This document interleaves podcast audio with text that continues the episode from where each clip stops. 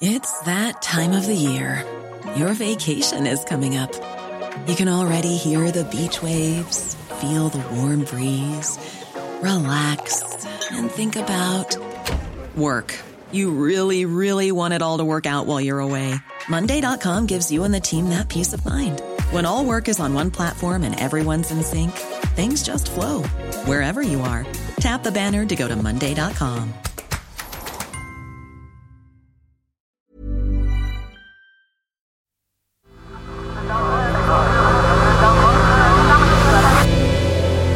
The Sense Maker. Hi, I'm Nimo, and this is Sensemaker from tortoisemedia.com. One story every day to make sense of the world. Today, a former child soldier has been sentenced to 25 years in prison by the International Criminal Court for war crimes and crimes against humanity. And we're grappling with the same question that the court did.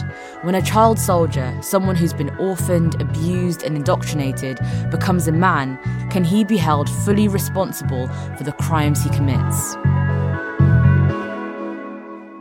In the late 1980s in Uganda, one of the most notorious, brutal, and terrifying armed groups ever known was born. The LRA has been terrorising northern Uganda since 1987. Often described as Africa's most brutal rebel army, the LRA attacked According civilians. to a 2013 UN toll, the LRA was to blame for the deaths of more than 100,000 people. The Lord's Resistance Army were notorious for their violence and cruelty. They massacred entire villages, abducted civilians, and tortured, raped, and mutilated their victims. But they had one signature method that instilled fear more than anything else wherever they operated. They kidnapped tens of thousands of children, perhaps as many as 60,000. And a lot of them were forced to become child soldiers. That's what happened to Dominic Ongwen, the first LRA commander to be tried and prosecuted by the International Criminal Court, the ICC. He was taken from his family as a child. At age 10, on his way to school, he was abducted and turned into a child soldier. Soon after, both of his parents were killed in the fighting. Like many other kids, Dominic Ongwen was brutalized and brainwashed by the Lord's Resistance Army. His captors forced him to become a killer.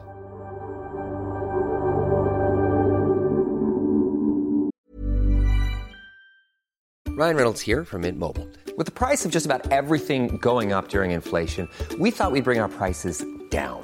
So to help us, we brought in a reverse auctioneer, which is apparently a thing.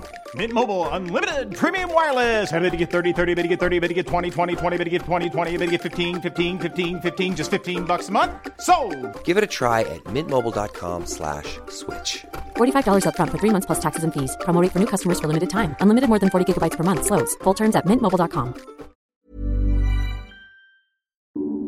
Over the last three years, Dominic Ongwen has been standing trial at the ICC. He was charged on 70 counts of war crimes and crimes against humanity for atrocities he committed between 2002 and 2005. Said to have ordered the disemboweling and burning of children, the forcing of scores of young girls into sexual slavery, and the conscription of boys as child soldiers. And last week, he was convicted on 61 of those counts. In light of the gravity of the crimes that you committed, the applicable mitigating and aggravating circumstances, and your specific individual circumstances, the Chamber sentences you to a total period of imprisonment of 25 years as a joint sentence for the 61 crimes of which you were found guilty. Dominic Ongwen's sentence is a long one, of course, but 25 years isn't actually the maximum penalty that the ICC could have given.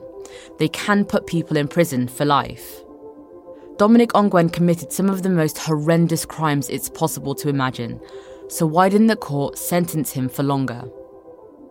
There are some clues in that judgment that you heard earlier. The judge talks about how mitigating circumstances and Dominic Ongwen's individual circumstances were factored into the sentencing. In other words, his past as a child soldier did have some bearing on the punishment that the court handed down. Throughout the trial, Dominic Ongwen's defense lawyer, Krispus Ayena Odongo, stressed that although he'd become a powerful commander in the LRA as an adult, you cannot separate the person he became from the child that was ripped from his family and his community at such a young age. The accused, who is the subject of this interrogation, was just a child. When he was abducted, brutalized, and made into and made in the bush with a mind of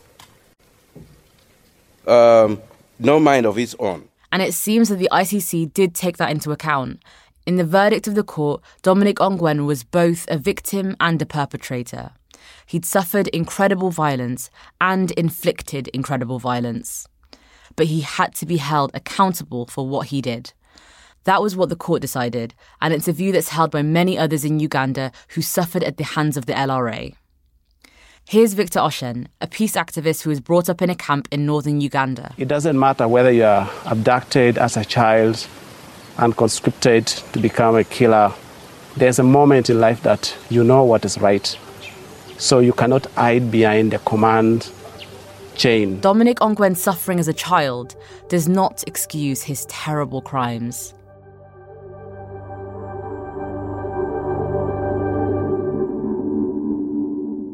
Thanks for listening to The Sense Maker. It's made by me and my colleagues Claudia, Imi, Zav, and Ella at Tortoise Media. We're trying to build a different kind of newsroom at Tortoise, one that's open, collaborative, and free from all the clutter and the noise of the daily news cycle. We'd love for you to be a part of it by signing up. It's really easy to do, and membership starts from just £1 a week. Go to tortoisemedia.com forward slash friend and use my personal promo code NIMO50. That's N I M O 50, and you'll get 50% off. Today's Sense Maker was written and produced by Ella Hill.